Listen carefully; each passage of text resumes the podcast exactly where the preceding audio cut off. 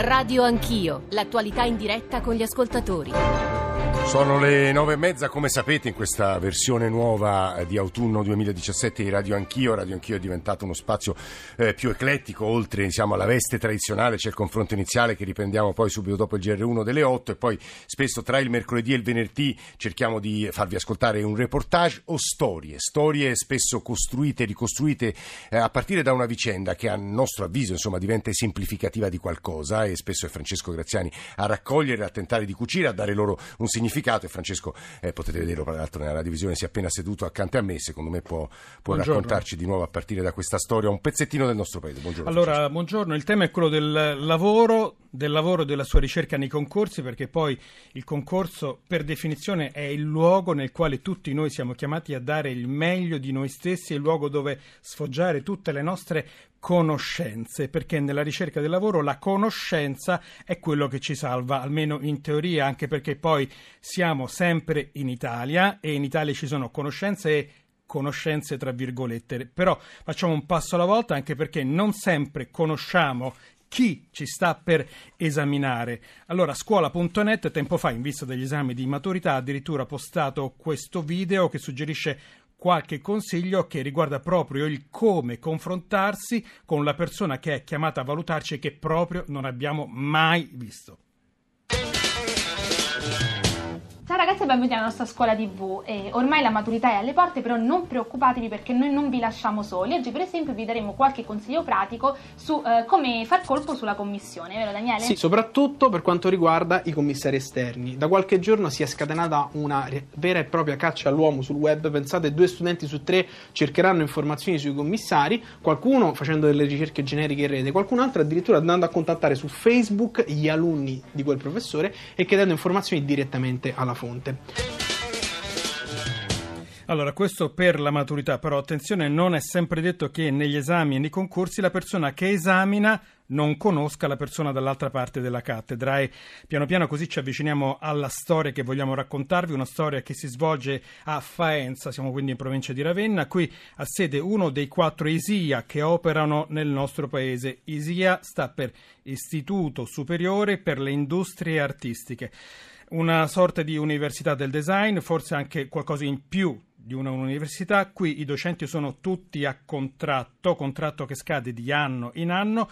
Qualche settimana fa, settimana fa a Faenza la direttrice eh, Marinella Paderni firma il bando di un concorso per insegnare antropologia culturale e tra i candidati c'è anche Alessandra Castellani che è arrivata seconda al concorso. Buongiorno, buon trovata. No. Allora, un pezzo della storia riguarda anche il tipo di impegno il tipo di compenso, eh, quanto lavoro e quale il guadagno. Ma in genere sono contratti di una sessantina di ore frontali, frontali si intende di ore in cui tu insegni a lezione agli studenti e il compenso in questo caso era di 4.800 euro lordi all'anno, Quindi ripeto, se... all'anno. Esatto, 60 ore che poi si possono raggruppare, che ne sono 3-4 ore di fila davanti agli studenti per 4.800 euro lordi all'anno. Sì. Allora, un altro pezzo della storia riguarda la commissione d'esami. Lei conosceva i componenti? No, i componenti non si conoscono. La cosa che mh, c'era da bando e che è frequente eh, sia nei concorsi, mh, nei bandi di selezione, sia, sia fa parte del comparto dell'Accademia di Belle Arti dei conservatori, eh, il cosiddetto AFAM. In genere è il direttore dell'istituto. Io devo dire, ignorantemente ho, pens- ho presentato la domanda e non sapevo che il direttore dell'ISIA di, Fire, eh, di Faenza era contemporaneamente docente di antropologia ecco, allora, allora un, alt- un, ultimo tassello che aggiungiamo è sempre per quanto riguarda il tema della conoscenza e i concorsi. Lei conosceva gli altri candidati perché la commissione abbiamo detto non si può conoscere, però più o meno si sa che eh, chi potrebbe esserci dentro, perché poi la prassi è quella, e gli altri candidati li conosceva. No, ma in genere non no. è che si conoscono i Questo no già dice tanto, eh. Questo to- il, to- non... il tono, dico. No, no, no, ma non voleva essere un tono polemico. No, non, non, si conoscono i candidati, gli altri candidati. Tu presenti domanda che consiste nel seguire le regole che ti vengono chieste da bando, paghi un bonifico di 40 euro, mandi una raccomandata con le tue pubblicazioni e, e vai. Cioè, non avevo presentato la domanda solo lì, inoltre io insegno già all'ISIA di Firenze con una tipologia di contratto simile, in materie simili. Ecco. Allora abbiamo, abbiamo, spiegato come fosse tutto un po' al buio, non si conosce la commissione, non si conoscono gli altri candidati perché tutto avviene tramite raccomandata sostanzialmente. E, um, lei pensa di avere buone opportunità, buone possibilità di avere il posto?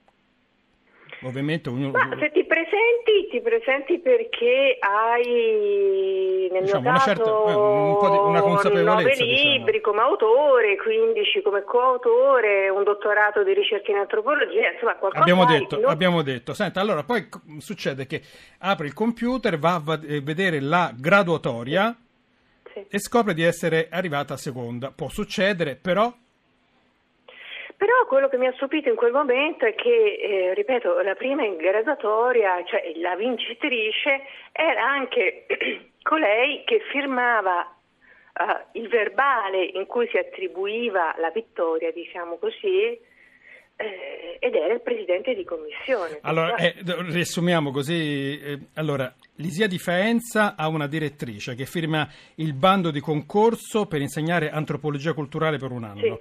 La commissione esaminatrice è presieduta dalla stessa direttrice che poi, dulcis in fundo, assegna il posto a se stessa. Esattamente, cioè eh, il presidente di commissione era al tempo stesso candidato e vincitore. Allora, eh, a quel punto lei che ha fatto? Si è rivolta all'autorità superiore? Ho prima telefonato all'Issia di Faenza perché mi sembrava di non aver capito, mi sembrava impossibile. Chi le ha risposto? Vagamente, ma diciamo così vagamente. Ma le ha risposto un funzionario, un dirigente? Certo, certo, eh, certo. Molto Ho vagamente. Visto. A quel punto ha capito che il vagamente, dice, sotto c'è la sostanza. Non era no, un abbaglio. Punto, ho semplicemente cominciato a telefonare al Ministero della Pubblica Istruzione che sono stati molto solerti e disponibili nel prendersi carico di questa vicenda. Uh, in contemporanea ne avevo parlato ad Antonio Longo, presidente onorario del Movimento Difesa dei Cittadini, che mi ha messo in contatto con uh, la stampa che ha tirato fuori questo caso domenica scorsa. Sì, la stampa, anche stampa.it, eh, hanno raccontato questa, questa vicenda. E, ehm, senta, un piccolo spaccato, lei ci ha detto che vive di queste consulenze in giro per l'Italia, è così? Per capire anche Io qual è la, faccio... vostra, la vostra vita. Allora, la situazione, perché il mio caso singolo non è davvero importante, io ovviamente faccio la consulenza. No, no, guardi, è importante, le possiamo assicurare perché il metodo è sostanza. Allora, diciamo così che nel comparto dell'Accademia di Belle Arti, Conservatori e ISIA, che è un comparto unico che dipende dal Ministero della Pubblica Istruzione, non ci sono concorsi per posizioni di ruolo da circa 17 anni. Io insegno in questo comparto Uh, a contratto da 15 anni. Ovviamente ho anche un altro lavoro per vivere, altrimenti non ce la farei. L'EISIA, certo. però, devo aggiungere, non hanno mai avuto posizioni di ruolo, benché facciano parte della pubblica amministrazione ed ha una contraddizione rispetto alla sentenza della Corte europea che dice che vanno stabilizzate le posizioni dopo 36 mesi consecutivi. Uh, Lei di 36 mesi quanti ne ha fatti? Quante volte ha fatto 36 mesi? non lo so, moltiplichi insomma, sono 15 anni. Il è tanto, basta dire tanto. Era dal 2002, insomma, ecco. Senta, però rimanga con noi, cerchiamo di capire meglio cosa mh, sono queste strutture che possiamo paragonare ad una università, anche se delle università non hanno la struttura. Beh, rilasciano lauree esatto, di, esatto. di secondo livello, eh, quindi sono strutture molto serie. Esatto, assolutamente, no, proprio per questo. Ascolti un attimo. E, anche se vogliamo dire i difetti a volte possono essere anche simili, sono un peggiori anche rispetto all'università canonica. Per spiegare cosa sono gli ISIA, sentiamo il direttore dell'ISIA di Firenze, il professor Giuseppe Furlanis, che di mestiere fa l'architetto. Gli ISIA sono delle scuole di carattere specialistico nell'ambito del design e la progettazione industriale, quindi molto orientate a favorire processi di innovazione e aggiornamento nei percorsi formativi e sono stati istituiti in forma sperimentale all'inizio degli anni, degli anni 70, eh, soprattutto voluti da un gruppo di intellettuali, primo fra tutto Giulio Carlo Argani, che proprio sperimentava, intendeva sperimentare un modello formativo di livello universitario ma diversa, diversa da un'università, cioè una realtà formativa che in base allo specifico indirizzo formativo che era quello del design potesse configurarsi come una sorta di comunità di ricerca scientifica, quindi una realtà con dimensioni molto limitate. Sono stati attivati in Italia quattro solo ISIA, ogni ISIA ammetteva e ammette un numero limitato di studenti, ne sono ammessi eh, 25 nel triennio e che sviluppano, grazie anche a questo numero, un ambito, diciamo, uno sviluppo di formazione di carattere specialistico che ha sempre molto favorito eh, un facile e qualificato ingresso nel mondo del lavoro degli studenti. Insomma, 25 studenti l'anno è un luogo di conoscenza eh, anche, anche post-universitario che esalta le eccellenze. Tra un momento torniamo a parlare anche del concorso di Faenza. Prima però eh, un'altra domanda, cioè quanto è faticoso trasmettere queste eccellenze e queste conoscenze. Lo chiediamo a Francesca Polacci, docente di semiotica, insegna anche presso l'ISIA di Firenze. Buongiorno, ben trovata. Buongiorno, buongiorno a tutti. Anche lei ogni anno concorsi su concorsi perché poi gli incarichi, ripetiamo, durano solamente 12 mesi. Sì, è una situazione molto faticosa e soprattutto che obbliga appunto a, i, i, vari docenti a caricarsi di moltissimi contratti spalmati su istituzioni diverse per riuscire dire, a rimanere a galla in una situazione eh, in cui non si è strutturati. E Situazioni diverse lontane quanti chilometri? Eh, anche nell'Italia centrale per quanto mi riguarda, dalla Toscana a Milano, insomma, e da, da Pisa a Firenze, a Milano, insomma, sì, quindi è abbastanza esteso. Ma non sono l'unica, una, cioè, la mia condizione è condivisa purtroppo da numerosissimi precari della didattica e della ricerca e appunto l'aspetto secondo me importante forse da rimarcare che riguarda l'ISIA che è già emerso dalle sue parole e da quelle della collega Alessandra Castellani è che l'ISIA non hanno docenti strutturati. Questa è un'anomalia all'interno del panorama formativo italiano, un'anomalia che insomma, lascia tutti essere fatti eh, laddove eh, viene comunicata perché i più non ne sono a conoscenza anche perché appunto come diceva anche il direttore il professor Furlanis gli ISIA si sono insomma contraddistinti nel corso degli anni appunto per un, una formazione altamente qualificata nel settore del design. Senta, ma un concorso come quello di Faenza è la prima volta che succede? Ma eh, nell'ISIA no, io non glielo so dire, sinceramente, penso di sì, è la prima volta che mi giunge notizia di una cosa del genere. E, eh, Beh, ce l'auguriamo, ma... per eh. un presidente di commissione che assegna a se stesso il, il, il, il eh. ruolo che è in palio. No, è anche spiacevole che insomma, i riflettori sull'ISIA si accendano alla fine eh. al, sulla coda di un episodio di questo tipo, e quando in realtà appunto eh, abbiamo cioè, questo corpo docente tutto non strutturato che comunque investe moltissimo e i risultati... Senta, a proposito di che... questo, ehm, questa precarietà come pesa sulla qualità del, dell'insegnamento? Perché questo, ripetiamo, è un luogo di eccellenza. Ma guardi, eh, io credo che senz'altro pesi, pesi soprattutto perché limita gli spazi della ricerca, limita il tempo che il docente può dedicare alla ricerca perché si deve caricare di una quantità di ore. Io per fare a titolo di esempio, ma ripeto non sono l'unica, mi carico di 250 ore l'anno di insegnamento che è una quantità enorme rispetto a quelli che sono gli standard e quindi poi eh, si fa fatica a trovare lo spazio per studiare, lo si fa, però veramente... Peraltro Polacci, su questo noi abbiamo pensato di invitare un sociologo eh, del lavoro che, che, insomma ci darà degli elementi in più per valutare. Io non dico tanto quello che è accaduto a una generazione, ma quello che accade a un settore. Tra l'altro Francesco diceva la professoressa Polacci, e spero sia l'unico caso che si sia dato in Italia di un membro della commissione, anzi del presidente della commissione che poi diciamo elegge se stesso stesso, sceglie se stesso, perché l'avvocato Pellegrino su questo eh, avrà una casistica molto più ampia e temo che in Italia nei concorsi sia successo un po' di tutto. Gianluigi Pellegrino è un amministrativista, membro del Movimento dei Diritti Cittadino, ma insomma ha seguito moltissime cause anche su questo e immagino, e immagino che possa raccontarci davvero almeno un pezzo di questa casistica. È stupito di quello che sarebbe accaduto, avvocato Pellegrino? Bah, purtroppo devo dire, ne sono stupito del carattere naif. Uh, io dicevo prima con una battuta che la signora Castellani, la dottoressa Castellani, nel decidere a, a chi rivolgersi forse avrebbe dovuto chiamare il 118 perché perché, perché, una Presidente di Commissione che decide di, di, presiedere una commissione a cui lei partecipa e poi di dichiararsi vincitrice di, di quel concorso siamo proprio al di là di ogni... Forse non l'hai ma, ma, ma, sentita manco non, lei. Non, c'è nemmeno la malafede, eh. sommato, c'è un'assoluta uh, ignoranza di ciò che va fatto e di ciò non va fatto, ma in questo mi meraviglia che la risposta del Ministro sia stata limitata a dire che verrà annullato il concorso perché dovrebbe prendere provvedimenti eh, diciamo, rigorosi gli organi competenti, il, il SIA di riferimento oh, disciplinari nei confronti, nei confronti della, eh, della Avvocato, cioè qualcuno si sarà dovuto accorgere che eh, tra le raccomandate c'era anche quella del Presidente di Commissione.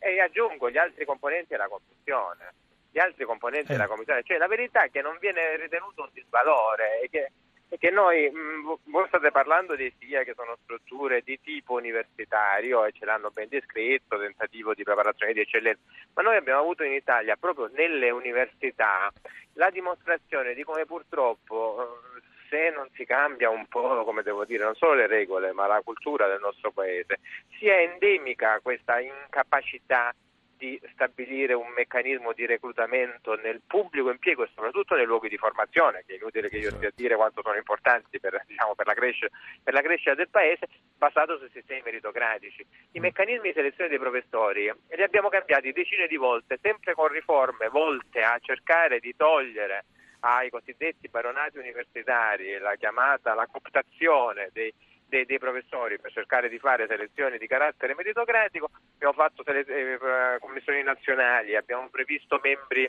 internazionali, abbiamo previste tutte e si è visto che in ogni, eh, ultimo lo scandalo per quanto riguarda i professori di diritto tributario, no? quello della settimana, della settimana scorsa, abbiamo visto che qualsiasi accortezza normativa viene agevolmente bypassata da meccanismi di cooptazione di selezione, e, di selezione, e di selezione baronale ai quali diciamo, nessuno si ribella, se non alla fine si ribella chi subisce uno schiaffo intollerabile e allora, come la professoressa Castellani adesso, ma eh, se la professoressa Castellani fosse stata promossa avrebbe dovuto ugualmente segnalare che a quel esatto, concorso, certo. che a quel concorso avesse, a, avesse partecipato il componente, il presidente della, della, commissione, pure se fosse arrivata seconda o ultima, perché è come devo dire, è, è, il, me, è il metodo che denota una eh, ignoranza assoluta poi, poi guardi, di regole di una città. A volte, a volte, c'è una pezza che in un certo senso anche involontariamente è peggio, è peggio dello strappo. E il ricorso al momento forse non serve perché in data 13 ottobre il direttore dell'ISIA di Faenza, la professoressa Marinella Paderni, ha firmato un che, decreto, lei stessa, un decreto direttoriale nel quale si legge che è stata assunta la decisione di annullare d'ufficio e in autotutela il decreto direttoriale che contiene l'elenco degli idonei all'insegnamento di antropologia culturale. Bisognerà eh, rifare il concorso a questo punto? Vabbè, questo è il minimo, ripeto. Ma cioè, non, non vale la, la, la graduatoria che è uscita? Cioè non basta depennare il candidato che non poteva ah, essere beh, candidato? Questo, bisogna, bisogna, vedere se le, se le, valutazioni, sugli altri sono state, sono, si, poss, si, possono salvare, però la Commissione è un, organo, è un, organo, perfetto, quindi dovevano esserci tutti come i componenti, quindi purtroppo c'è un vizio e che capisco pure che la, la Castellani potrebbe dire ma se non ci fosse stata quella la prima, la prima, ero, io, la prima ero io, però vai a capire se questa graduatoria è stata fatta con questi criteri o se è stata fatta, è stata fatta con altri, capisco che può avvertire come un'ingiustizia che è arrivato secondo o terzo, però sembra viziato. Ma sì, diciamo che questo è anche un dettaglio rispetto alla, alla possiamo dire, l'enormità di, di questa storia. Avvocato, un attimo solo, che, perché saluto il professor Mimmo Carrieri, docente di sociologia economica e del lavoro, Università Sapienza di Roma. Buongiorno, ben trovato. Buongiorno a voi, grazie. Senta, cose mai viste?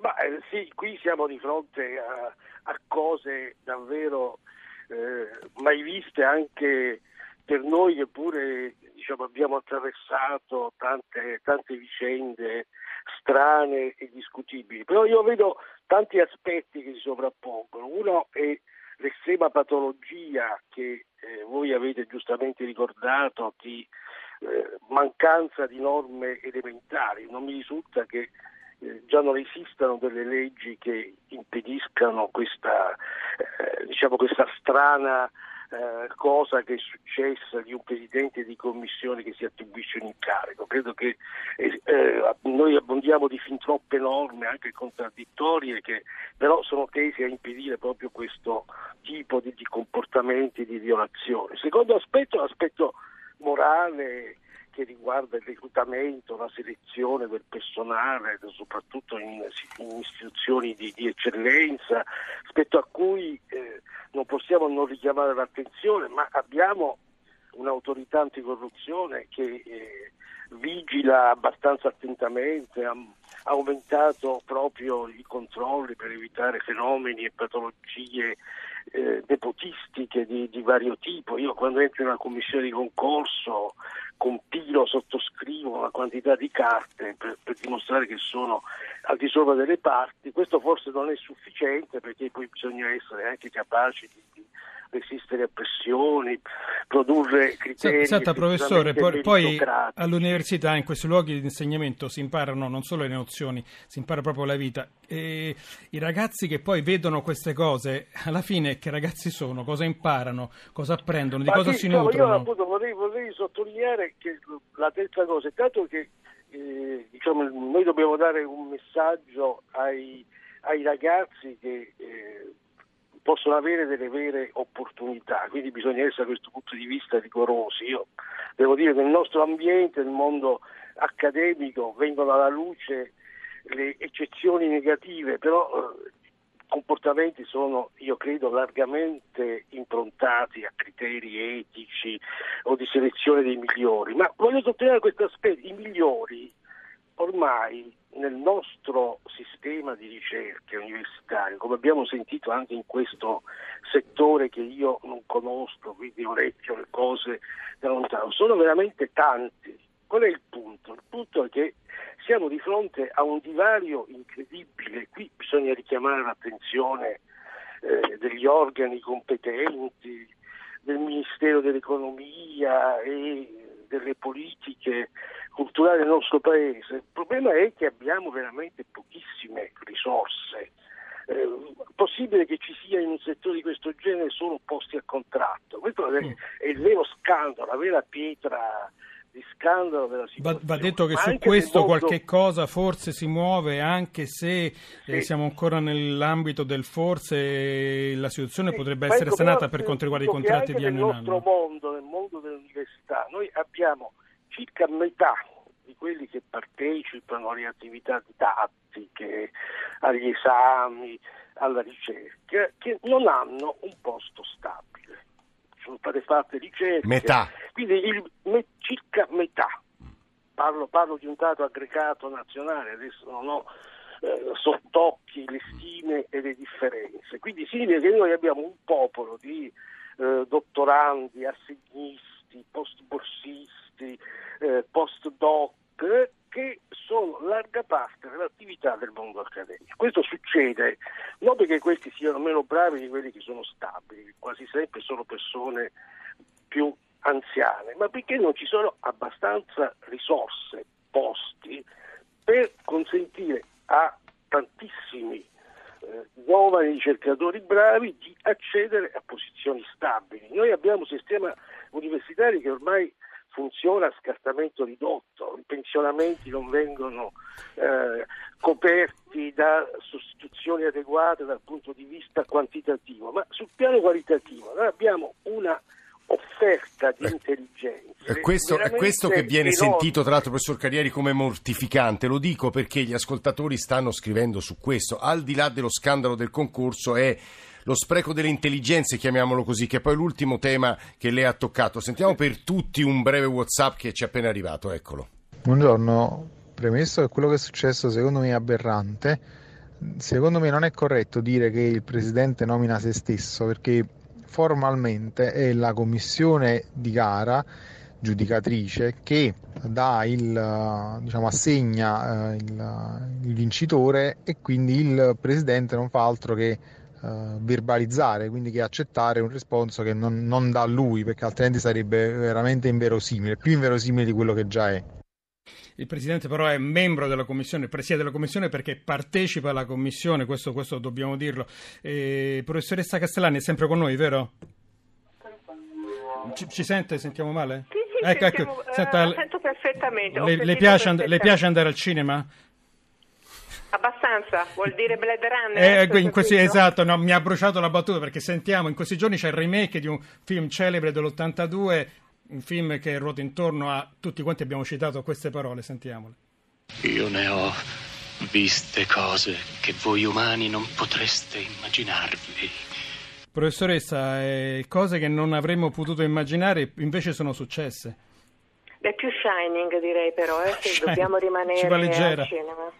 Ci eh, vale... beh, sì, naturalmente, però diciamo che questa è stata una brutta vicenda che se dobbiamo coglierne un aspetto positivo ci ha permesso di, mh, di posare l'attenzione di, su un, un, mondo che è quello, ripeto, dell'AFAM, delle comparte, dell'Accademia di Belle Arti, dei conservatori e dell'ISIA che non ha ancora concorsi nazionali, ripeto nazionali, per posizioni di ruolo, perché poi i concorsi quando sono nazionali, insomma, hanno un'autorevolezza differente, non che non si possano fare, come dire, certo pasticci in ogni situazione. Lei comunque mantiene una delicatezza e una plomba che io sinceramente ammiro perché con quello che le è successo, eh, professoressa, cioè, veramente mm, ha attraversato una cosa, siamo oltre Kafka qua, e mantiene comunque una tranquillità nell'esposizione che, che, che, che ammiro e che un po' invidio. Mm, no, io su questo penso che tutti noi dobbiamo mantenere un livello di sobrietà rispetto a questa vicenda. Ripeto, la ministra Fedeli è intervenuta con grande urgenza e con grande chiarezza. Le istituzioni hanno funzionato, hanno funzionato, come dire, a partire da un errore che c'è stato, che era un errore importante.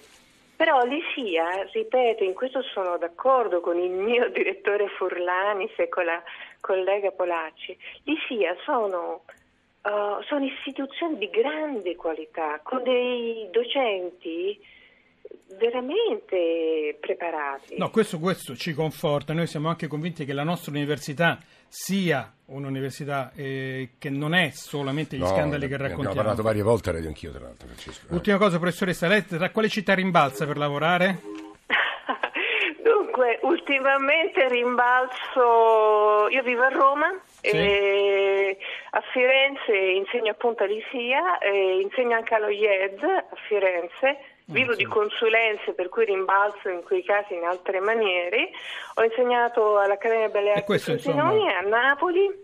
Quindi Roma, Napoli, Firenze, in Italia centrale anche lei. Grazie Alessandra Beh, Castellani. Diciamo, è Italo che ci ha cambiato la Alessandra Castellani, Francesca Polacci, Gianluigi Pellegrino e il professore Carrieri, grazie a tutti quanti. Siamo in chiusura, sentite la nostra sigla di chiusura. Appunto, eh, stamane in ehm, console eh, c'è Fulvio Cellini e eh, Massimiliano Savino e poi eh, la redazione di Radio Anch'io, Nicola Ramadori, Alessandro Forlani, Francesco Graziani, Francesco Mincone, eh, Alberto Agnello, Valentina Galli, Adamarra, Cristina Pini, in regia Mauro Convertito, adesso c'è il GR1 delle 10 alla radiovisione, mi ero scordato Stefano Siani, mi scuso con Stefano, e adesso c'è come sempre GR1 delle 10 e poi la rassegna stampa senza titolo con Lauro e Sabelli Fioretti, domani Radio Anch'io sarà a Torino, probabilmente parleremo di autonomie, di quello che sta succedendo in Catalogna e poi del premio Morrione, a domani.